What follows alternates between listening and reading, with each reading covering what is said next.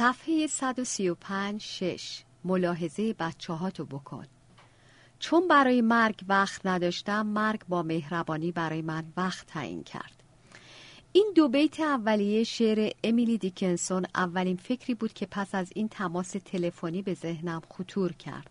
پاورقی امیلی الیزابت دیکنسون 1830 الی 1800 86 شاعر آمریکایی است. آثار او را پس از مرگش خواهرش کشف کرد. بسیاری از اشعار او در اون مایه مرگ و جاودانگی دارند. به او شاعر معتکف هم می‌گویند یا به قول الهی قمشه‌ای دختر مولانا چرا که سخنانش مملو از ابهام است مترجم ادامه متن تلفنی که به من اطلاع داده بود آسترید از پارگی اتصای شریان جان باخته است آسترید مرگ امکان ندارد. آسترید نیروی توقف ناپذیر زندگی. با بیرون رفت از یک بحران با تراژدی دیگری روبرو شده بود. تراژدی یکی پس از دیگری و او به حرکت خود ادامه داده بود. با چنان انرژی پرسر و صدا و بی حد و مرزی و اینک برای همیشه به خاموشی نشست نه. توانایی باور این واقعیت را در ذهن خود نداشتم. آسترید روان درمانگر بود و من بیش از ده سال به عنوان سوپروایزر و روان درمانگر شخصی او با وی مراوده داشتم و این باعث نزدیکی ما شده بود. از خانواده او ایمیلی دریافت کردم با این مضمون. جشن زندگی برای آسترید که دو هفته بعد در یک سالن اجتماع محلی ترتیب داده شده بود. بلافاصله دعوت را پذیرفتم. در روز تعیین شده کت و شلوار به تن کردم و کراوات زدم. این برای من کالیفرنیایی کاری غیرعادی بود و بدون معطلی سر زور به محل فوق رسیدم. به محض ورود از من و دویست تن از مهمانان با نوشیدنی و اردو استقبال شد. هیچ چیز سیاه نبود. نه اشکی بود و نه آهی. نه چهره های ناراحت و نه کت و شلوار و کراوات به غیر از من. طولی نکشید که بچه کوچک شاید یکی از نوه های آسترید با بلنگویی در دست وارد جمعیت شد و اعلام کرد لطفاً به سندلی های خود برگردید. مراسم جشن شروع خواهد شد. سپس به تماشای فیلم چهل دقیقه‌ای با شکوهی از جشن زندگی آسترید پرداختیم. این فیلم یک سر ما را به درون تصاویر زندگی او راهی کرد. ابتدا تصویر کودکی وی در آغوش پدرش نشان داده شد در حالی که عینک روی چشمان پدر را قاب می‌زند و با خوشحالی در هوا میچرخاند. سپس با یک توالی سریع نظارگر اولین قدم های آسترید به طرف مادرش بودیم که دستان خود را از دو طرف باز کرده بود. آسترید در حال بازی گرگم به هوا. آستریت نوجوان در حال موج سواری در شامگاهی در سواحل هاوایی آسترید در مراسم فارغ و تحصیلی از دانشگاه واسار آسترید در لباس عروس در جشن آخرین ازدواجش او سه بار ازدواج کرده بود. چندین تصویر از آسترید حامله با خنده از ته دل. آسری در حال بازی فریزبی با فرزندانش و عاقبت آهنگ نهایی و اندوه آور زندگی او که به چشمانم اشک نشاند. آسرید شب قبل از مرگ ناگهانیش سرزنده و شاد در حال والس رقصیدن با نوه شش سالش وقتی که فیلم ویدئو به اتمام رسید همه ما در سکوت در تاریکی نشستیم. از روشن شدن چراغها متأثر شدم چرا که هیچ کس نمی‌دانست چه باید بکند. در همان حال شخصی شجاع و با اعتماد به نفس شروع به دست زدن کرد و بلافاصله اکثر حضار به او ملحق شدند. میل وافری به مراسمی مذهبی و سنتی در خود احساس می کردم ذهنیت بسیار نادری در من. برای روی گرم و آشنای قدیمی و صحنه های منظم مراسم به رهبری پیشروان مذهبی دلتنگ شدم. در مراسم عزاداری ناقصی که با نوشیدنی و اردو آغاز می شود و جایی برای گریه کردن نیست چه باید کرد. پس از گفتگوی عجولانه در میان خودشان سه فرزند او همراه با پنج نوهش به طور گروهی به طرف میکروفون قدم برداشتند و تک تک به نوبت با وقار قابل توجهی یادآور خاطرات آستریت شدند. هر کدام از آنان به تنهایی آماده و خوش سخن بودند اما کسی که مرا مجذوب خود کرد نوه هشت ساله او بود که توضیح داد چگونه مادر بزرگ آسرید به آرامی به پشت سر آنها میخزیده و با تکان دادن جعبه پازل یا اسکرابل آنان را به بازی دعوت می کرده است. از آنجایی که این گرده همایی جشن زندگی بود و نه مراسم عزاداری تعجبی نداشت که هیچ کس از جولیان چهارمین فرزند آسترید سخنی به میان نیاورد. جولیان در 21 سالگی در سانحه سائقه در زمین بازی گلف دچار برق گرفتگی شده و جان خود را از دست داده بود. اما من و آسترید بیش از یک سال زمان روان درمانی او را برای چگونه کنار آمدن با این فقدان صرف کرده بودیم. پس از آن بسیاری از دوستان آسترید فل بداهه برخواستند پشت میکروفون رفتن و از خاطراتشان با او گفتند. پس از دو ساعت برای دقایقی سکوت بر فضا مستولی شد و این توقع پیش آمد که پایان مراسم به زودی اعلام خواهد شد. در عوض در کمال تعجب والی سومین و آخرین شوهر آسترید از جای برخاست تا برای هزار سخن گوید.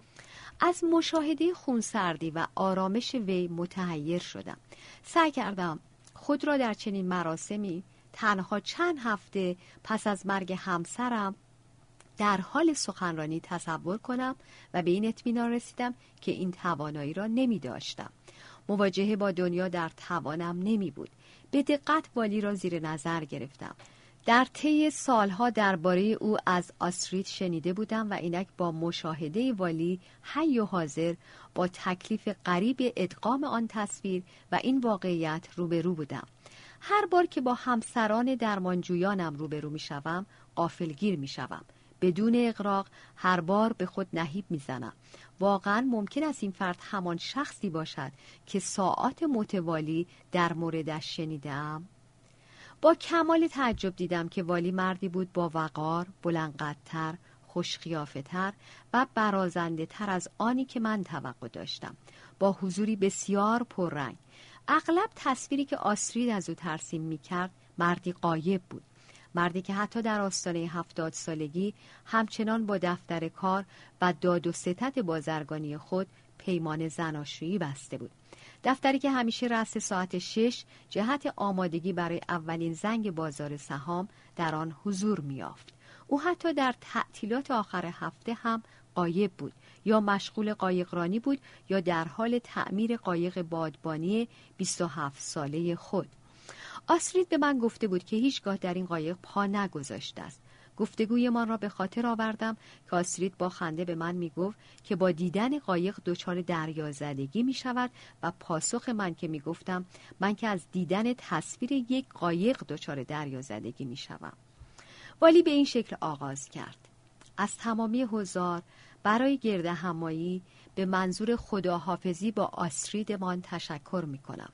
می‌دانم که تعداد بسیاری از همکاران درمانگر او اینجا جمعند و همگی واقفید که او کسی بود که هیچگاه از تدریس خسته نمی‌شد. بنابراین اطمینان دارم که او از این که من ذره از میراث او را به شما انتقال دهم خورسند خواهد شد. راز همیشگی او برای مقابله با استراب ساندویژ تخم مرغ و سالاد. چندشم شد. آخ نه. والی این کار رو نکن. آسرید عزیز ما تازه ده روز پیش از دست رفته است و تو سعی داری کار تقلیدی جیلنو رو به خورد ما بدی. پاورقی جیلنو کمدین بازیگر گوینده و مجری معروف آمریکایی است. مترجم ادامه متن. والی گستاخانه ادامه داد. آسرید بچه که بود هر زمان که از موضوعی ناراحت می‌شد از مدرسه دعوا با دوستان گرفته تا هر چیز دیگری مادرش همیشه ساندویچ تخم مرغ و سالاد به طرفش پرتاب می‌کرد. تخم مرغ خرد شده، مایونز، کرفس و مقدار کمی فلفل شیرین لای نان سفید گرم شده بدون کاهو. آسرید اسم این را قرص والیوم گذاشته بود و معتقد بود قدرت آن چهار و نیم برابر بیشتر از سوپ مرغ است. زمانی که شبها دیر وقت به خانه می رسیدم از راه گاراژ وارد آشپزخانه می شدم و همیشه به سینک ظرفشویی نگاه می کردم. اگر آنجا پوسته های تخم مرغ می دیدم می دانستم که باید خودم رو برای وحشتناکترین ها آماده کنم. خودم رو جمع و جور کنم. به اطراف نگاهی انداختم. چهره های خندان. تمامی افراد به استثنای من محو و درگیر شوخ طبعی والی شده بودند. برای لحظه احساس تنهایی کردم. گویی من در آن تنها کسی بودم که این ماجرا را جدی گرفته بود. سپس به خود یادآوری کردم که من غیر خودی نبودم. من خودی بودم. کسی که به طور واقعی آسترید را می شناخت. در طول این مراسم احساساتم در نوسان بود. ابتدا همانطور که سخنرانان از رابطه خاص و خاطراتشان با آسرید می‌گفتند از اینکه در زندگی او جایگاه ویژه‌ای داشتم احساس خودپسندی به من دست داد. مگر نه اینکه من تنها شخصی بودم که از واقعیت‌های درونی او خبر داشت. کسی که آسرید واقعی را می شناخت آسرید خالص و موثق را اما با گذشت زمان و شنیدن حرفهای سخنرانان یکی پس از دیگری دچار تردید شدم. گویا باور من در داشتن جایگاهی ویژه در زندگی آسرید توهم بود. درست است. ما آن ساعت خاص در هفته را برای سالهای متمادی با یکدیگر سهیم بودیم و من به مسائل واقعی دسترسی داشتم. آگاهی خاص از ترسها، دلشوره ها و گفتگوهای درونی وی و خوابها و خیالهای او اما آیا تمامی اینها از دانستن آنچه بر لبان وی لبخند می نشان واقعی تر، سمیمانه تر با جایگاه ویژه می توانست باشد؟ چه کسانی را بیشتر دوست می داشت؟ بیشتر علاقه به خوردن چه چیز داشت؟ فیلم سینمایی مورد علاقه او، کتابها، مغازه ها، حرکات یوگا، موزیک، مجلات، بازی ها و سرگرمی ها، بیان وعده های غذایی و سریال های تلویزیونی، در شوخی های خصوصی با شوهر و دوستان، رازهایی که تنها بین عاشق و معشوق میماند. مشخصا سوال من این بود که آیا من آسرید را از آن نوهی که صدای قدم های او را از پشت کاناپه میشنید که مهرهای اسکرابل یا پازل را برای جلب توجه او در کیسه تکان می‌داد بهتر می‌شناسم یا خیر. بله فکر می کنم کسی که مرا در جای خود نشاند همان نوه او بود. کسی که به وضوح به من نشان داد با اینکه من بخشهایی از آسرید را می شناختم اما بخشهای بسیار دیگری از او وجود داشت که من هیچگاه موفق به شناسایی آنها نشدم. اولین آشنایی من با آسرید به بیش از ده سال پیش برمیگردد. زمانی که از من درخواست کرد که کار وی با چندین مراجع را که مشغول درمان آنها بود سرپرستی کنم. در آن زمان او پنجاه ساله بود و با اینکه سالها از آغاز کار حرفه‌ای او میگذشت اما همیشه خواهان پیشرفت و سیقل دادن مهارت‌های خود بود. او دانشجوی دوست داشتنی بود زرنگ همدل و باهوش به مدت دو سال هر دو هفته یک بار یک ساعت همدیگر را ملاقات می کردیم. جلسات سرپرستی ما بسیار لذت بخش بود. من به ندرت دانشجویانی با چنین قرایز بالینی فوقالعاده می شناختم. اما اواخر سال دوم زمانی که او در مورد یکی از مراجعانش شروع به گفتگو کرد روابط ما تغییر کرد. مراجع او مردی بود جوان، بی نظم و الکلی به نام روی که آسرید علا رقم منش همیشگیش بیش از اندازه درگیر مسئله او شده بود. آسترید شماره تلفن منزل خود را به او داده بود و هر ساعتی از شب و روز به تلفن‌های او پاسخ می‌داد. در طی روز حتی زمانی که با مراجعان دیگر جلسه داشت با افکار وسواسی در مورد روی درگیر بود و در پایان با دریافت نکردن هزینه او را هزاران دلار بدهکار خود کرده بود. مبلغی که مشخصا هیچ وقت پرداخت نشد. یک بار زمانی که آسرید گفتگو در مورد روی را آغاز کرد احساس کردم موقعیت او در مقام درمانگر به درمانجو تغییر حالت داده است در مواقعی که مشاهده شود درمانگر در مورد مراجع خود احساساتی قوی و غیر منطقی دارد به زبان حرفه‌ای انتقال متقابل جلسه سرپرستی باید تغییر شکل دهد. در مورد احساس نیرومند آسرید به روی راز نهفته وجود نداشت. آسرید برادری داشت به نام مارتین که شش سال از وی بزرگتر بود. مارتین زمانی که مادر آنها بر اثر سرطان پستان می میرد و حتی مدتها پس از آن منجی آسرید نوجوان می شود و همواره در مقابل رفتار خشن پدر از آسرید محافظت می کند. آسرید زمانی را به یاد داشت که در اتومبیل در راه بازگشت از مراسم خاکسپاری مادرش به خانه مارتین بازوانش را دور آسرید حلقه کرده بود به طرف او خم شده بود و در گوش وی زمزمه کرده بود آسرید توی کل زندگیت پشتیبانت و در کنارت خواهم بود مارتین به قولش عمل کرده بود تا زمانی که در سال 1991 در نیروی دریایی ثبت نام و در جنگ خلیج فارس شرکت کرد. جنگی که از آن با سندروم جنگ خلیج و اعتیادی چنگانه بازگشت. اگرچه آسرید برای حمایت از او نهایت سعی خود را به کار برده بود نتوانسته بود برای مارتین با هروئین همپایی و برابری کند. در نتیجه آسرید نتوانست او را از مرگ در سال 2005 بر اثر مصرف بیش از حد مواد مخدر نجات دهد. آسرید هیچگاه نتوانست خود را به سبب ناتوانی در نجات مارتین ببخشد. درگیر شدن بیش از حد او با مسئله روی جوان فرصتی بود برای جبران کوتاهیش در قبال نجات جان برادرش. دو سال پس از مرگ مارتین ای که پسر 16 سالش را خوش کرده بود بار دیگر به این خیال باطل در مورد ناتوانیش در محافظت از خود و دیگران اصابت کرد. داغ مرگ اولاد سختترین داغ هاست به گفته ایتس این تراژدی سنگین و ابدی. و اغلب در این مواقع تسلایی و راه فراری جز اشک ریختن وجود ندارد. پاورقی ویلیام باتلر ایتس 1865 الی 1939 یکی از بزرگترین شاعران و نمایشنامه نویسان ایلندی است. مترجم ادامه متن. در تمام مدت آن سالها اشکهای آسرید بدون توقف در طی جلسات هفتگیمان سرازیر بود. آسرید به تدریج به حالت اولیه برگشت. و حتی هر از گاهی جرقه های شادی بخش مصری او نیز نمایان می‌شد. تصمیم گرفتیم جلسات را به یک بار در هفته کاهش دادیم و هم جلسات روان درمانی داشتیم هم جلسات سرپرستی سرانجام آسرید بخش اعظمی از آرامش خود را باز یافت و من بحث خاتمه جلسات را مطرح کردم اما به طور واقعی جلسات ما هیچگاه خاتمه نیافت حضور من برای او تسلی بخش بود چرا که او هر چند هفته یک بار برای جلسات سرپرستی به من مراجعه می کرد.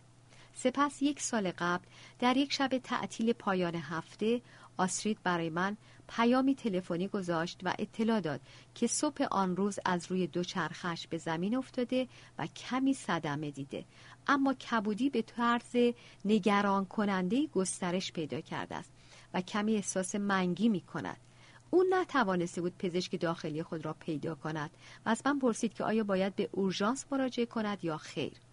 با وی تماس گرفتم و گفتم که مشکلاتی از این دست به طور حتم نیاز به مراجعه به اورژانس و کمک های استراری دارد. در طی چند روز آینده خبری از آسترید دریافت نکردم. با چند پیام تلفنی دیگر در مورد نتیجه مراجعه وی به اورژانس پرسجو کردم که منجر به تماس تلفنی پسر او با من شد. پسر وی اطلاع داد که مادرش توانایی پاسخ دادن به تلفن را ندارد. به طرز وخیمی بیمار است و در بخش مراقبت های ویژه بستری شده و تشخیص پزشکان اختلال خود ایمنی کبد است. من در مورد این بیماری کوچکترین اطلاعی نداشتم. پنجاه سال پیش زمان تحصیل من در مدرسه پزشکی راجع به این بیماری توضیح داده نمی‌شد.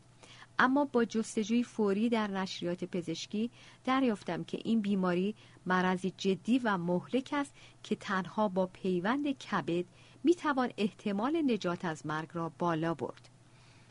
دو هفته بعد پسرش تلفنی به من اطلاع داد که وضعیت مادرش به شدت رو به وخامت گذاشته به یرقانی شدید مبتلا شده و به نارسایی حاد کبد رسیده است. چند روز بعد مجددا تلفن زد و خبر خوشی را اعلام کرد. بیمارستان به طرز معجزه آسا موفق به یافتن یک کبد شده بود. آسرید عمل پیوند کبد انجام داده بود و در آن زمان در حال وخیم اما ثابتی بود. سه هفته بعد مکالمه تلفنی کوتاهی با آسرید داشتم که می‌گفت در حال تجدید قواست و به زودی مرخص خواهد شد. چند جلسه به منزل او رفتم ولی خیلی زود قوای از دست رفتش را به دست آورد و شخصا به دفتر من رجوع کرد. رفتم جهنم و برگشتم. این سخنان اولیه آسرید بود. یکی از بدترین ترسناکترین و دردناکترین دوره های زندگیم بود. و همانطور که می‌دونی چندتایی از اینا داشتم. روزهای متمادی توی بیمارستان به خودم میلرزیدم. نمی‌تونستم گریم رو قطع کنم. مطمئن بودم میمیرم. با تو نمی‌تونستم صحبت کنم. با هیچ کس نمی‌تونستم صحبت کنم. ولی به طور ناگهانی ورق برگشت. چطوری اینطور شد؟ نقطه عطف خاصی به وجود اومد؟ خیلی خاص و مشخص. یک مکالمه با سرپرستار بخش زنی چغر و سخت که با هیچ کس شوخی نداشت ولی قلب مهربونی داشت. درست پیش از اون که بچه هم برای ملاقاتم برسن. روزهای متمادی در حال موت بودم. وحشت محض از مردن میلرزیدم و توان نداشتم جلوی حق حق گریم رو بگیرم. بعدش درست قبل از اینکه بچه‌ام وارد اتاقم بشن این خانم روی من خم شد و آروم در گوشم زمزمه کرد ملاحظه بچه تو بکن.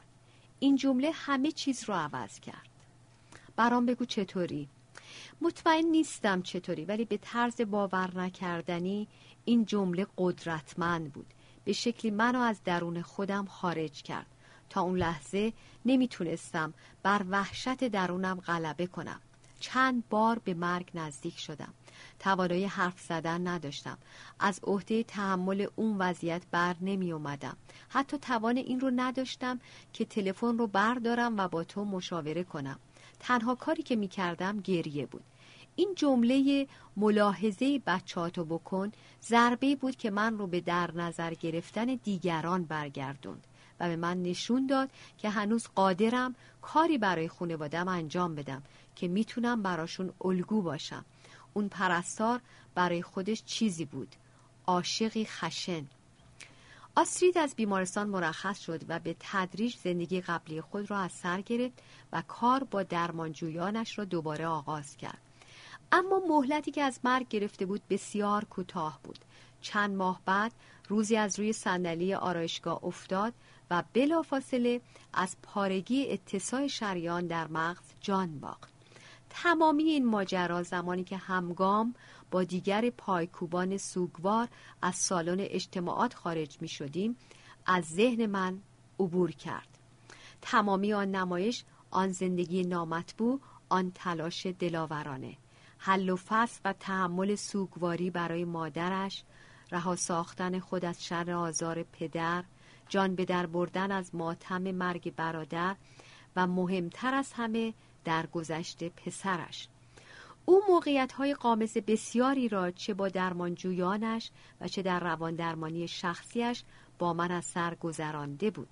او با دریافت کبد مردی جوان که در سانحه موتورسیکلت جان خود را از دست داده بود و فضیلت امکان عمل پیوند کبد بیماری نارسایی کبد را پشت سر گذاشته بود. و پس از آن تمامی این نمایش چشمگیر با انفجار تنها یک سرخرگ کوچک در مغز وی به خاموشی نشست و همه آنچه بود در لحظه از دست رفت. جهان درونی شگفت آور او. آن شادابی و سرزندگی موجود در گنجینه شواهد حسی خاطرات بارور یک عمر زندگی او. تمامی آن دردها آن شجاعتها آن نبردها و پیروزیها آن ارتش جراحان و پرستاران پیوند کبد تمامی آن وحشتها آن شیونها و آن بهبودیهای دلیرانه. و به چه منظور؟ به چه منظور؟ جشن و پایکوبی را ترک کرده بودم و به طرف ماشینم حرکت می کردم و هنوز چند متری فاصله نگرفته بودم که ضربه آرامی به شانم مرا از دنیای خیال پردازی های ابوسانم بیرون کشید. برگشتم و با چهره ناآشنا روبرو شدم. زنی سرسخت حدوداً پنجاه ساله با موهای بور جمع شده و کت و دامنی سیاه و ژولیده. لحظه مکس کرد. مشخص بود از صحبت کردن بیمناک است. معذرت می‌خواهم ولی شما اروین یالوم هستین؟ سرم را به نشانه تایید تکان دادم و او ادامه داد فکر کنم چهرتون رو از عکس پشت جلد کتابتون شناختم. در آرزوی ادامه آخرین خیال پردازی ها با آسرید برای ورود به هر نوع گفتگویی بی حوصله بودم. بنابراین به سادگی لبخندی زدم و سرم را تکان دادم. آسرید یک نسخه از کتاب های شما رو به من داده بود. جاستین کیسی هستم. من یکی از پرستاران بخش جراحی آسرید بودم. می‌خواستم بدونم شما هنوز درمانجو قبول می‌کنین؟ هنوز درمانجو قبول می‌کنم. سالها بود که حداقل ده تا پانزده سال و شاید بیشتر احدی از من سوال نکرده بود که آیا مراجعی قبول می‌کنم یا نه.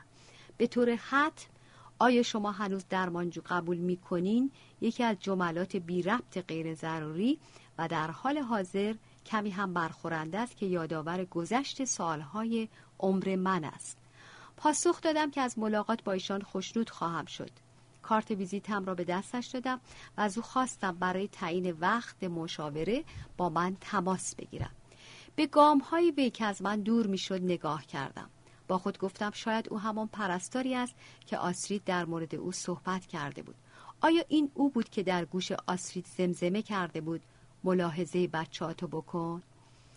زمانی که جاسین وارد اتاق کار من شد از کم لطفی طبیعت به او متعیر شدم. از تناسب خبری نبود. صورت لاغر و مچاله او برای سر بزرگش بسیار کوچک بود و گردی اندامش با شیوه فخر فروشانه خرابیدن سرپرستاروارش نامتجانس بود. او خاطره خانم مارکوم سرپرستار سرد و مطرود بخش بیماران بستری من در زمان استقرارم در بیمارستان جان هاپکینز بیش از پنجاه سال پیش را به ذهنم می آورد. از تکرار جمله بخش بیماران بستری من خندم گرفت چرا که از هر جهت این بخش به وضوح متعلق به خانم مارکوم بود آه نبرد لایزال دکتر و پرستار به سرعت ذهنم را از خاطرات گذشتم پاک کردم. چند دقیقه در حالی که جاستین سر خود را به آرامی به اطراف میچرخاند تا اشیای اتاق مرا بررسی کند در سکوت نشستم. نگاه وی روی قفسه کتاب چسبیده به دیوار متوقف شد. عناوین آشنایی اینجا می‌بینم دکتر یالوم. چطور همدیگر رو با اسم کوچیک صدا کنیم؟ اروین و جاستین. تقریبا همیشه این موضوع را با مراجعانم مطرح می کنم. اما نه به این سرعت. شدید نیاز داشتم خانم مارکوم را از ذهنم بیرون کنم. باشه بسیار خوب. ولی این یک کم حس عجیبی داره. شما یک پروفسور روانپزشکی برجسته این و من یک سرپرستار. ممنونم که نگفتیم پروفسور ارجمند. مختصر لبخندی زد. سعی خودم رو می‌کنم ولی ممکنه فراموش کنم. من عناوین رو از مدرسه نظام قدیم به یاد دارم. مجددا به قفسه کتابهایم نگاه کرد. من چندین کتاب از شما خوندم. برام خیلی مهم بودن. آیا اون کتاب ها دلیل تصمیم شما برای مراجعه به من بودن؟ بله تا حدودی. بخش دیگرش به دلیل مریض مشترک با آسریده که به من گفته بود شما چقدر به اون کمک کردین. در مورد شما خیلی صحبت می کرد مریض ما از این جمله خوشم آمد. ممکن است به پیوند ما کمک کند. من مریض مشترکمون رو خیلی وقت بود که می شناختم زن خوبی بود و درمانگر خوبی. اما به من بگین آیا توی این کتاب ها مطلب خاصی بود؟ مطالبی که مشخصا با تو حرف می زدن؟ شاید در اون کتابی که آسرید به من داد خیره به خورشید چیرگی بر وحشت مرگ. نسخه کتاب من پر از خطهایی که زیر جمله های اون کشیدم بیشتر از یک بار اونو خوندم من پرستار اتاق عملم و بیشتر عمرم رو با مریض های پیوند عضو یا توموری در شرایط بحرانی سپری می کنم. من هر روز با مسئله مرگ سر و کار دارم. در ضمن رمان درمان شوپنهاور شما رو هم دوست دارم. شخصیت اصلی کتاب رو که با ملانوم بدخیم در نبرد بود نمی‌تونم از ذهنم خارج کنم. من پیش خودم حدس هایی می‌زنم. شاید قبلا به این پرسش من پاسخ داده باشی ولی اجازه بده رک و پوست کنده بپرسم. به من بگو چرا با من تماس گرفتی. در حال حاضر با چه مشکلی دست و پنجه نرم می‌کنی؟ جاستین با صدای بلند نفس عمیقی کشید. بازوانش را از دو طرف رها کرد و به پشتی صندلیاش تکیه داد. با چه مشکلی دست و پنجه نرم نمی کنم؟ مسائل زیادی وجود داره. مکس کرد. استراب او ملموس بود. سعی کن بری درونش جاستین. اینجا در امانی. به نظر وحشت زده می رسید شاید به اینکه او را جاستین خطاب کنم هنوز عادت نکرده بود. مستقیم به من خیره شد. تصور کردم شاید تعداد کسانی که به او از امنیت گفتند محدود بوده است. بسیار خوب. نفس عمیقی کشید. بذاریم با بدترینش شروع کنم. تقریبا یک ماه پیش یک قده از توی پام در آوردم و تو جواب آزمایش نوشته بود که ملانوم بدخیم بوده. بنابراین می‌تونین علاقه من به شخصیت رمان درمان شوپنهاور رو درک کنین. جولیوس درسته؟ من اون قسمتی رو که مرگ اونو توصیف می‌کنه چندین بار خوندم و هر بار گریه کردم. آه جاستین واقعا در مورد ملانوم متاسفم. به هم بگو نظر دکتر در این باره چی بوده؟ خیلی خوب نبود اما می‌تونست بهتر باشه. زایه کمی ریشه کرده و نسبتا عمیقه حدود چهار میلیمتر. اما اولین محل تخلیه لنفاوی گره اختار سالمه. می‌دونی در مورد چی حرف می‌زنم دیگه؟ گره مجرای کشاله ران. من وقتی با روان پزشک صحبت می‌کنم نمی‌دونم چقدر از درس های پزشکی رو هنوز به یاد دارم. قبول دارم که اطلاعات من در مورد پزشکی امروزی دیگه کهنه شده. اما به طور ممتد با مریض هایی که مشکل تومور و قدرت داشتن کار کردم. بنابراین تا الان تونستم از صحبتات سر در بیارم. خوبه. خب البته که سالم بودن این گره دلگرم کننده است ولی عمیق بودن این زایه خبر خوشی نیست. اوضاع من به بدی جولیوس نیست ولی احتمال بازگشتش زیاده. متخصص آسیب شناسی میگه شاید پنجاه درصد. دارم سعی می‌کنم باهاش زندگی کنم و کنار بیام. چند لحظه سکوت کردیم. دلم برایش سوخت. پنجاه درصد احتمال بازگشت. هم من و هم او هر دو آگاه بودیم که در صورت عود بیماری درمان مؤثری موجود نیست. سعی کردم که خودم را جای او بگذارم و احساس کردم از این تصور دارم عرق می کنم این خیلی سخته جاستین. اما معمولا اگر کسی رو داشته باشی که اینا رو باهاش در میون بذاری خیلی بهت کمک می‌کنه. صبر کنید. بازم هست. بسیار خوب. جمله رو که اول گفتی گوشه ذهنم نگه داشتم. با چه مسائلی دست و پنجه نرم نمی کنم چه اتفاقات دیگه توی زندگی داره میفته کارم تمام زندگیمو پر کرده و نوع کارم دردناکه. مثلا همین آسرید هفته ها ازش مراقبت کردم. خیلی بهش نزدیک شده بودم. خیلی خوب و حالا اون مرده. ما با هم سخت تلاش کردیم. اون خیلی مریض بود. خیلی به مرگ نزدیک شده بود. بیلی روبین و پروترومبین خونش سر به فلک می‌زد. یرقانش به حدی بد بود که من تا حالا در هیچ مریض دیگه ندیده بودم. و به شکل معجزه آسای پیوند کبد اتفاق افتاد و ما زندگیش رو نجات دادیم و سلامتی رو بهش برگردوندیم. و حالا چند ماه بعد ناگهان به همین سادگی اون مرد. و اون تنها یکی از هزاران هزار مریض من بود. این داستان زندگی بسیاری از مریض های منه. پیوند شش بر اثر تسلب بافتی کیسه ای یا بیماران مبتلا به سرطان تخمدان یا پانکراس. بهشون نزدیک میشم. با جون و دل برای نجاتشون کار می‌کنم. برای چی؟ معمولا همشون خیلی زود میمیرن. من فقط نگهبان محافظ اونا در کوچه مرگ هستم. مشکل اصلی من اینه که اگر فاصلم رو با اونا حفظ کنم یه پرستار بد میشم که کارم رو درست انجام نمیدم. در عین حال اگر کارم رو انجام بدم کباب میشم.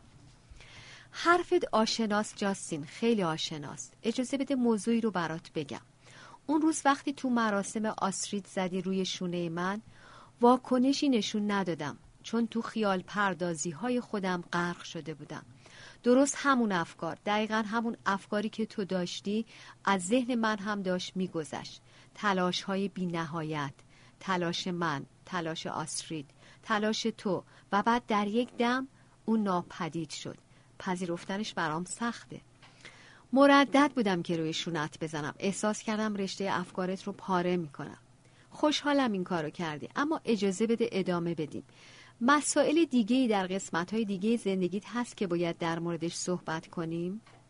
جاستین به آرامی به علامت تایید سرش را تکان داد. قسمت های دیگه زندگیم. مشکل همینه.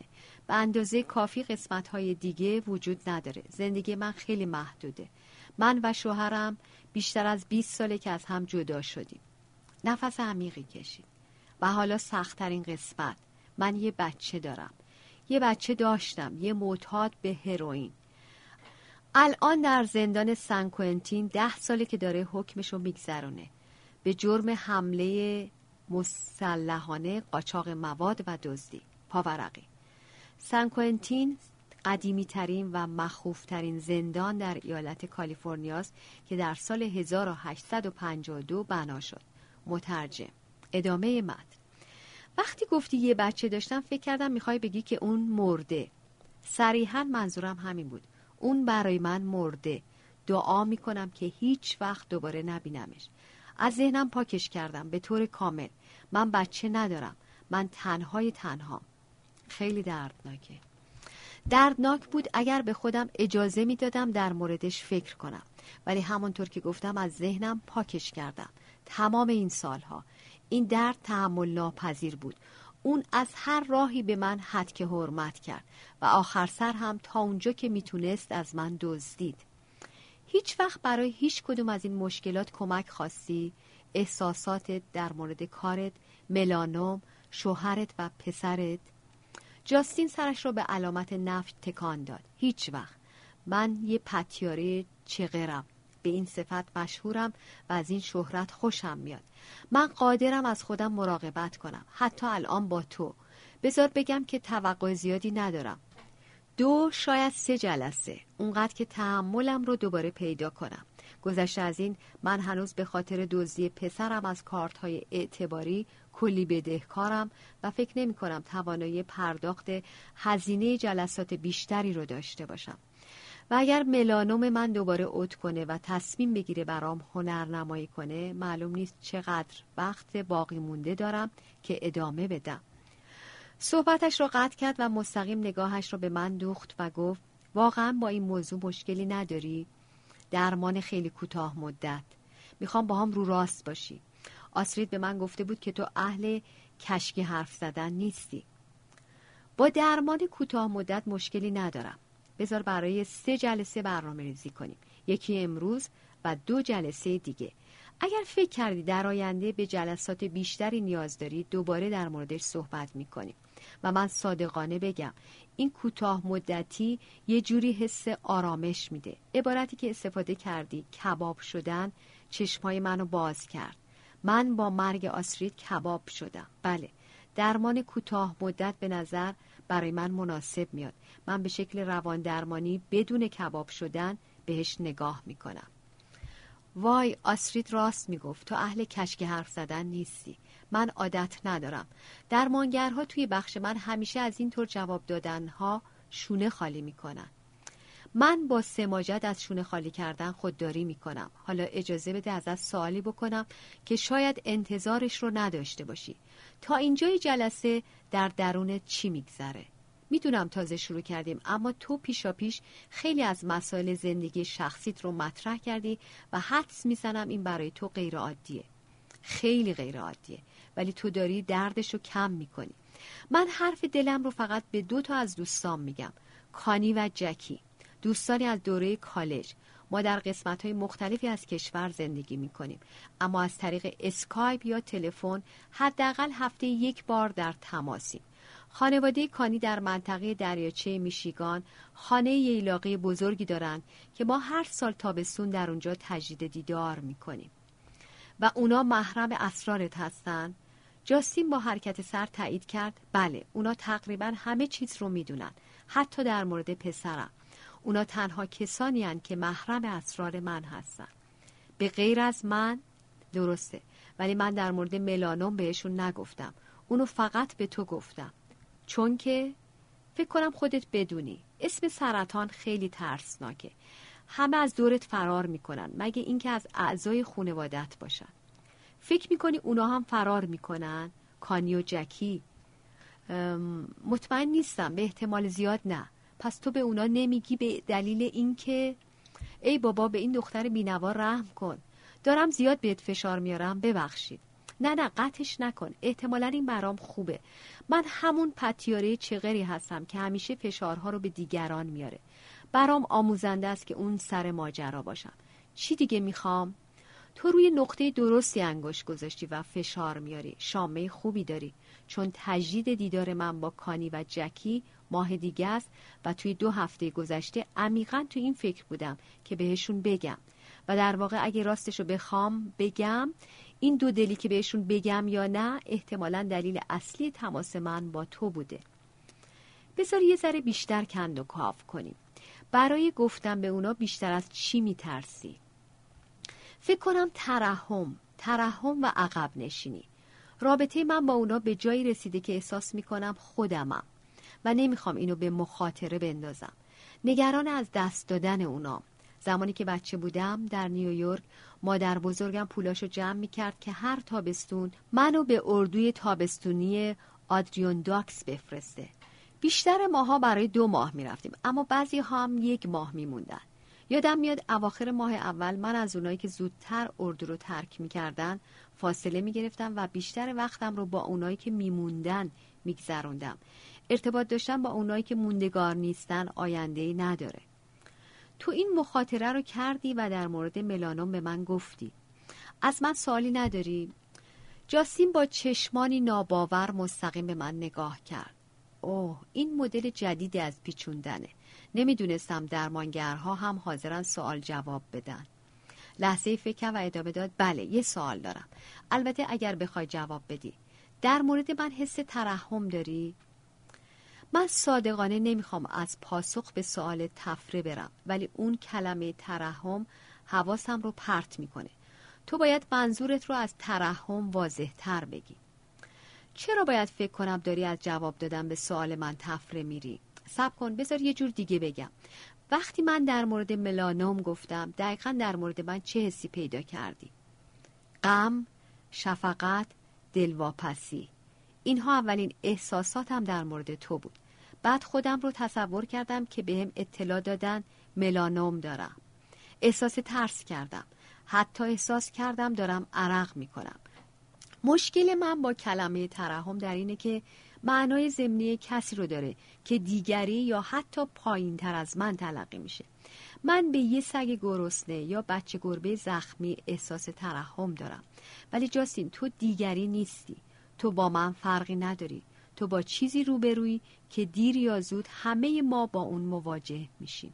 من ناخوشی به خصوصی ندارم. ولی کهولت سنم منو مجبور می‌کنه که دائم در مورد پایان زندگیم فکر کنم. پیشبینی من اینه که دوستان خوب تو هم واکنشی شبیه به این خواهند داشت. هنوز هیچی نشده خود من هم نمی‌تونم تصور کنم که از تو فرار کنم و نمی‌تونم تصور کنم که اونا از تو بگریزن. در جلسه دوم جاسین از مشورت من تشکر کرد. اون مسئله ملانوم را با دوستانش مطرح کرده بود و با عکس عمل بسیار محبت آمیز و سخاوتمندانه آنها روبرو شده بود به نظر گرمتر و صمیمیتر می رسید با خنده کوتاه از من تشکر کرد و به موضوع پسرش پرداخت در زمان باقی مانده از جلسه داستان کابوسوار تنها پسرش را شهر داد شاید هیچ وقت نمی بایست ازدواج می کردم. کسی توقع نداشت. من زمخت و زشت به دنیا آمده بودم. هیچ وقت جذاب نبودم. مکر فطری زنانه رو نداشتم و هیچ الگو و مربی زنی نداشتم. مادرم وقتی که من نه ساله بودم بر اثر سرطان رحم فوت کرد. خواهر و برادر نداشتم و پدری داشتم که اکثرا قایب بود. یه مرد ترش روی بی سواد. یه راننده کامیون که فقط آخر هفته ها به خونه می اومد. مادر پدرم که مهاجری از یوگسلاوی بود منو بزرگ کرد. اون یه زن شوربخت بود که به سختی انگلیسی صحبت می کرد. مردها به من نگاه نمی کردن و من هیچ وقت با هیچ مردی رابطه درستی نداشتم. به احتمال زیاد اگر حامله نشده بودم و با کمک مادر بزرگم پدر بچه رو مجبور نمی کردیم هیچ وقت ازدواج نمی کردم. ازدواج من پنج سال بعد از پایان مدرسه پرستاری اتفاق افتاد. یک اشتباه بود. اون یه ولگرد الکلی و خشن بود که با من و جیمز رفتاری ناسزاوار داشت. اونقدر که یه روز وقتی سر کار بود چمدونم رو بستم و همراه با جیمز که اون موقع سه سالش بود ترکش کردم. به چند کیلومتر دورتر شیکاگو نقل مکان کردم. جایی که در بیمارستان مایکل ریز به من پیشنهاد کار دادن. هیچ وقت پشت سرم رو نگاه نکردم. هیچ وقت دوباره با همسرم تماس نگرفتم. شک دارم که برای پیدا کردن ما به خودش زحمت داده باشه. به احتمال زیاد با رفتن ما احساس خلاصی کرده. ادامه بده در مورد خودت و جیمز بگو. برای بزرگ کردنش تمام سعیم رو کردم. چهل ساعت در هفته پرستار بودم و بقیه وقتم رو مادری می کردم زندگی دیگه ای نداشتم. صفر مطلق. جیمز در تمام مراحل مشکل داشت. مشکل خوابیدن، راه رفتن، حرف زدن، بازی با بچه های دیگه و مشکل انضباطی عمده که در تمام طول زندگی باهاش بود. من خیلی مطالعه کردم و فکر می کنم اون جامعه ستیز به دنیا آمده بود. یه چیز عمیق و درونی ژنتیکی و تغییر ناپذیر درباره اون وجود داشت. و همینطور مشکل عمده اختلال فراگیری. اون نمی‌تونست تمرکز کنه. هیچ وقت یاد نگرفت درست و حسابی بخونه. و همیشه در مدارس بچه های استثنایی بود. شک ندارم الان هم تشخیص دادن که اختلال نقص دقت حاد داره. جاستین بخش عمده از جلسه را به توضیح مشکلات طبی و روانی جیمز و تمامی کوشش های درمانی برای وی پرداخت. ما داروهای زیادی رو امتحان کردیم. شامل ریتالین، ضد تشنج ها و حتی داروهای ضد روانپریشی. هیچ چیز کمک نکرد. من همه پول هام رو خرج مراقبت های پزشکی و روانی اون کردم. همش بیفایده بود. زمانی که پا به نوجوانی گذاشت تا جایی که می‌تونست از مواد مخدر استفاده کرد و هرچی به دستش می‌رسید مصرف می‌کرد. فرستادمش به مراکز سمزدایی خانه های توانبخشی و سفرهای بازتوانی در طبیعت از تک تک اونا فرار کرد. با همه چیز مبارزه می‌کرد. تقریبا 16 ساله بود که با مواد مقدر سنگین آشنا شد. مخصوصا هروئین و برای همیشه از دست رفت. اون هر چی رو که می‌تونست از من دزدید که شامل هزارها دلار از کارت های اعتباری هم هم میشه. اون به همسایه هام و دوستام هم دستپرد زد. آخر سر انداختمش بیرون و آقش کردم. خبر بعدی و آخرین خبری که از اون دارم اینه که در زندان سنکوینتینه آره داستان از این قراره و من از گفتنش خسته شدم.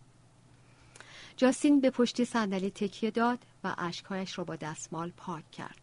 پس از چند لحظه به من نگاه کرد و اضافه کرد من تمام هفته این صحنه رو در ذهنم مجسم می کردم که دارم این داستان رو برات تعریف می کنم من تمامی این گفتگو رو تمرین کرده بودم و پاسخ تو رو هم تصور کرده بودم که چی بود؟ تصور می‌کردم که از خاطرات مثبتمون جویا بشید وقتی که یه بچه کوچیک بود در مورد شبهایی که توی تخت میذاشتمش در مورد احساس گرمی که بهش داشتم و زمانهای خوشی که با هم داشتیم. و پاسخ من به تو این بود که حتی یک بارش رو هم یادم نمیاد. جدی میگم حتی یک بار.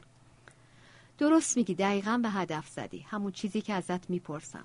و پاسخ تو خیلی سنگینه خیلی سیاهه. از اون چه به من گفتی غمگین شدم. برای جیمز غمگین شدم ولی حتی بیشتر برای تو. بگو ببینم آیا همه اینا رو با کانی و جکی مطرح کردی؟ همه چیز رو. اونا از همون اول. وقتی جیمز به دنیا آمد در جریان بودن و تمامی مراحل رو دنبال کردن. ولی تمام این قصه رو امروز اینجا یک دفعه گفتن تجربه متفاوتیه. من هیچ وقت با هیچ کس اینطوری نبودم. خیلی خسته و داغونم. من معذبم که بیشتر از از سال کنم ولی خیلی بهتر همه رو بریزی بیرون. مثل تخلیه دومن به هم بگو همین الان چه حالی داری؟ اینجا با من. شرم ساری مثل اینه که اومدی توی خونه من و تنها چیزی که می‌بینی کسافت و لباسهای ژنده است. او برای لحظه مکس کرد و سپس پرسید تو بچه داری؟ چهار تا. می‌دونم والد بودن چطوریه و می‌تونم حس تو رو بفهمم که این تا چه حد می‌تونه به طرز تحمل ناپذیری دردناک باشه. اما اینجا توقف نکن. می‌خوام به ابراز و بیان همش ادامه بدی.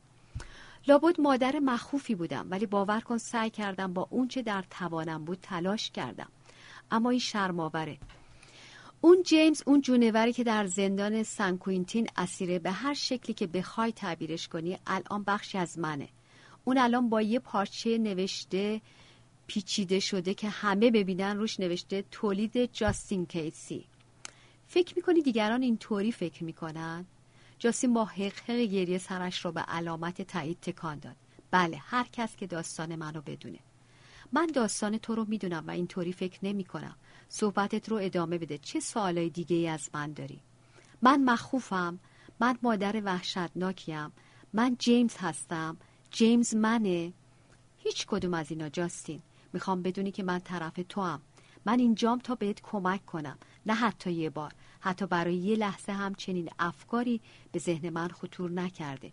اون چیزی که الان بیشتر از هر چیزی بهش فکر می‌کنم اینه که تو تا چه حد بیرحمانه در مورد خودت خشنی. باید جلسه امروز رو تموم کنیم ولی من می‌خوام بخشی از آخرین جلسه بعدیمون رو به موضوع مهربان تر بودن با خیشتن اختصاص بدیم. یک هفته بعد جاستین در حالی که یک ورق تا شده در دست داشت وارد مطبم شد. دیشب خوابی دیدم و از اونجایی که کتاباتو خوندم می‌دونم که به خواب توجه داری. این خواب منو ساعت چهار صبح بیدار کرد. فکر کنم به تو مربوط میشه. بذار برات تعریف کنم. تای کاغذ را باز کرد. این فقط یه تیکه از اونه. بیشترش رو یادم نمیاد. دارم در یه مسیری راه میرم و از یه پنجره بالا میرم و وارد یه اتاق بزرگ و تاریک میشم. به نوعی اون مسیر منو یاد مسیر مطب به تو میندازه. ولی شبه و نمی‌تونم خوب ببینم. بعد وقتی وارد اتاق میشم پشت یه صندلی خیلی کوچیک قایم میشم و منتظر میمونم. توی دستم یه اسلحه دارم. یکو متوجه میشم که صندلی ناپدید شده. یکی اونو برداشته و من به طور کامل پیدام. به طور کامل بی دفاع از ترس خودم رو خراب کرده بودم. اون وقت بود که خیس عرق از خواب پریدم. برای این خواب تعبیری داری؟ هیچ سرنخی برای شروع ندارم. چطوری پیش بریم؟ از اونجایی که ما فقط همین جلسه رو داریم وقت نداریم که این خواب رو به طور عمیق کاوش کنیم. ولی کلا ازت می‌خوام به بخش مشخص از این خواب فکر کنی و تدایی آزاد معانی بکنی. اون مثل باز تفکر با صدای بلنده. اجازه بده افکار آزادانه حرکت کنن. اما با در نظر گرفتن وقت کوتاهمون بذار من شروع کنم. اون چه در مورد این خواب توجه من رو جلب کرد محلش بود. گفتی که شبیه مسیر مطب به من بود. علاوه بر این شب قبل از قرارمون این خواب رو دیدی. به این فکر کردی؟ مسیر مطب به تو بود. صدای ترق و طروق سنگریزه ها رو میشنیدم. درست مثل پیاده روی شما. اما پنجره و اون اتاق خیلی بزرگ اونا آشنا نبودن. یه اتاق بزرگ شاید مثل اتاق دکور برای فیلم برداری نمی‌دونم این دیگه از کجا میاد. و تو سعی می‌کنی قایم بشی. پشت یه صندلی خیلی کوچیک که به نظر میاد اونقدر از تو محافظت نمی‌کنه. و بعدش هم خیلی زود ناپدید میشه. پس تو مطب من هستی و ناگهان محل پنهان شدنت از دست میره. این باعث میشه به چی فکر کنی؟ می‌دونم می‌خوای به چی برسی. من اینجا توی این اتاقم شاید مطب تو بود. و سنگر من ناپدید میشه و نمی‌تونم پنهان بشم و خیلی میترسم. تو میگی سنگرت ناپدید شد ولی تو خودت با اومدن به اینجا از دستش دادی. اون سختتر از اونی بود که فکر می‌کردم. من از تو قایم نشدم یا نتونستم بشم. من با تو سینه اوریان کردم. سینه اوریان کردی؟ جاستین از خجالت سرخ شد. منظور خاصی نداشتم. این بود که هر چی تو دلم بود گفتم. کلامی از دهن در رفته عجیب و غریب و احتمالا مملو از معنا. اما در این آخرین دیدار زمانی برای کند و کاو آن نبود. آن را علامت زدم و به انبار ذهنم سپردم. تا روزی که جاستین احیانا برای درمان بیشتر نزد من بازگردد. و چه دیگه این خواب اینه که شب و تو یواشکی از پنجره وارد میشی و درون خودتو پنهان می‌کنی. فکر کردم شاید این به شیوه غیر عادی که تو با من تماس گرفتی برگرده. شکل ملاقات ما در مراسم یادبود آسترید و تعیین قرار ملاقات در اونجا مثل اومدن به مطب من از در ورودی نیست و بعد هم تو مطمئن میشی که این فقط برای چند جلسه خواهد بود. بله درست میگی. متوجه منظورت هستم. اما من دائم در مورد اون تپانجه که همراهته فکر می‌کردم. چه تعبیری برای اون داری؟ من هیچ وقت نگفتم تپانچه گفتم که یه اسلحه داشتم. بگو ببینم هنوز اون خواب رو از نگاهی که انگار هنوز تو خوابی می‌تونی ببینی؟ جاستین چشمانش را بست. گویی در افکارش قوته ور است. بسیار خوب اینجاست. می‌تونم ببینمش. اما کمی محوه. اما می‌تونم خودم رو ببینم که یه اسلحه حمل می‌کنم. و مطمئنا تپانچه نیست. یه چیز خیلی بزرگ رو حمل می‌کنم. خیلی گنده.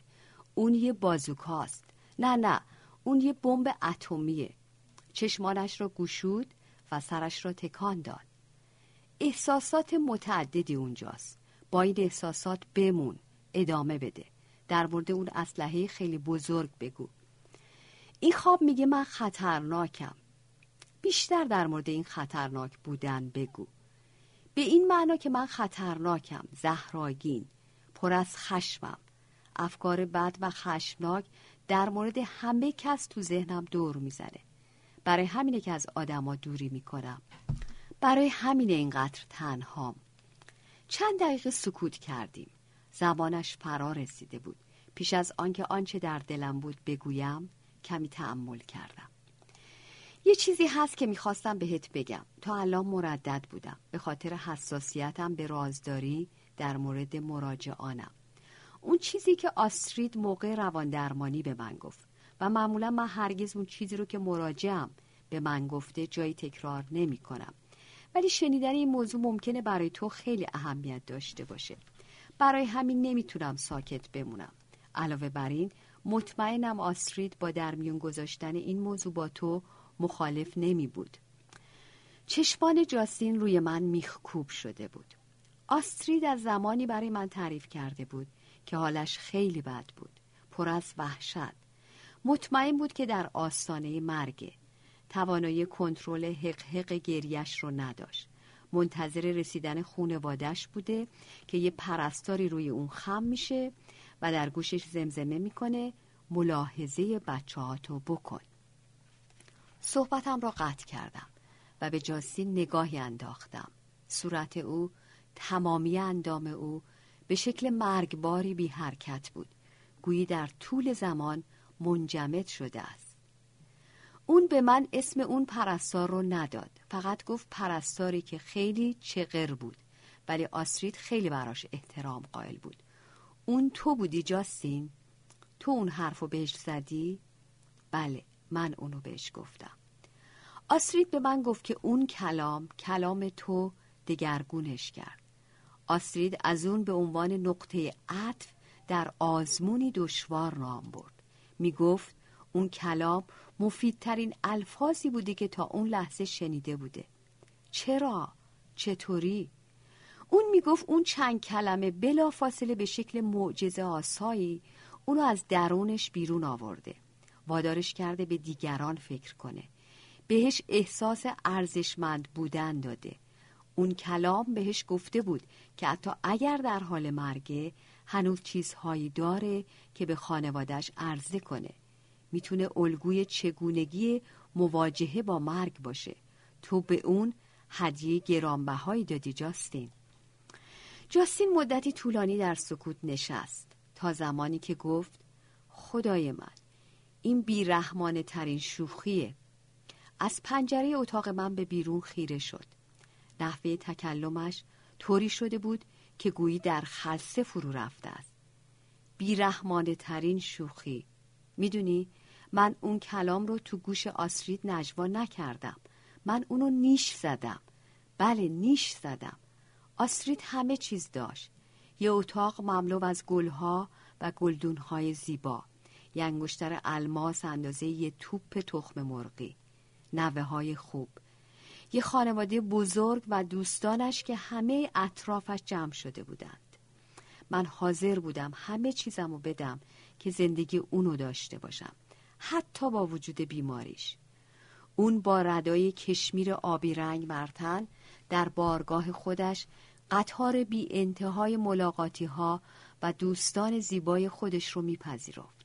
شوهرش بیشتر از صد دفعه در مورد قایق لعنتیش برای من گفته بود و روان درمانگر و رفیق دیرینش دکتر یالوم بزرگ بود که کتابهای امضا شدهش اطراف تخت اون پخش و پلا بودن و هنوز با وجود تمام اونها تنها کار هر روز اون شیون و زاری بود.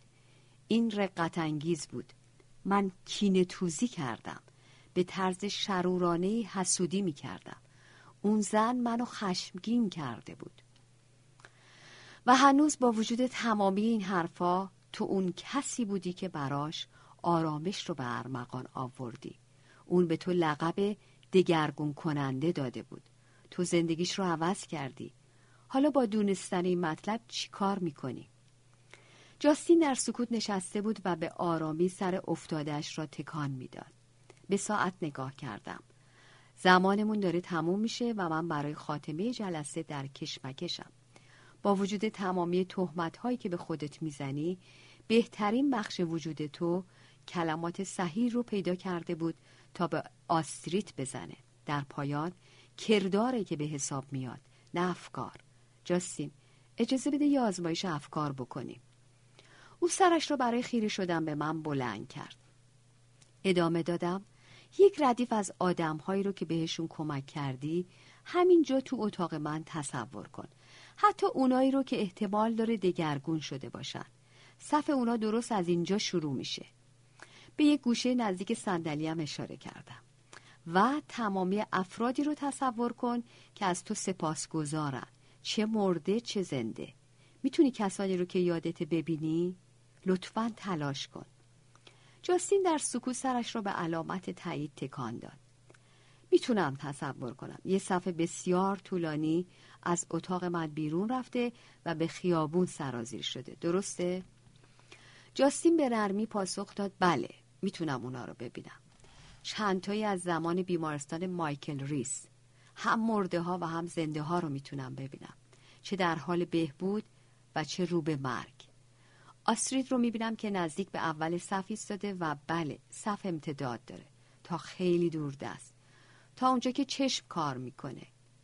مکسی طولانی بود و بعد ممنونم. این مفیده ولی خیلی چیزها مونده. خشمم فرو ننشسته. افکار هولاک هنوز هستن. کنار ایستادن و منتظر حمله اون افکار قدیمیان منسوخن و برمیگردن به روزهای سخت تو روزهای بیچارگی. تو در مورد خشمت رو راست بودی. البته بیشتر عصبانیت تو به پسرت برمیگرده که آقش کردی ولی همونطور که هر دوی ما می‌دونیم فراموشش نکردی.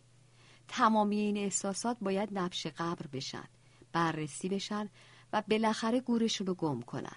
اینها زمان می‌بره و به هدایت احتیاج دارن. ولی تو می‌تونی. من به این اطمینان دارم و اگر مایل باشی خوشحال میشم هدایتت کنم. جاستین آنجا نشسته بود و اشک از چشمانش سرازیر بود. دیگر آن زن به ظاهر روبانگیز و بد اخلاق نبود. دیگر شباهتی به خانم مارکوم قبلی نداشت. دیگر نرمتر شده بود. تقریبا خوشایند تقریبا دوست داشتنی. سرش را بالا گرفت. واقعا جدی میگی؟ پس نظرت در مورد کباب شدن چی؟ کار صحیح رو انجام ندادن بدتر از کباب شدنه. و مهمتر اینکه تو آدم شایسته ای هستی. هر موقع دوباره آماده بودی با هم تماس بگیر. جاستین برخواست و وسایلش را جمع کرد و من تا دم در او را همراهی کردم. در حالی که اتاق را ترک می کرد برگشت و برای آخرین بار به من نگاه کرد. درد و دلتنگی را در چشمانش مشاهده کردم و شاید غرور را ای کاش با من تماس بگیرد.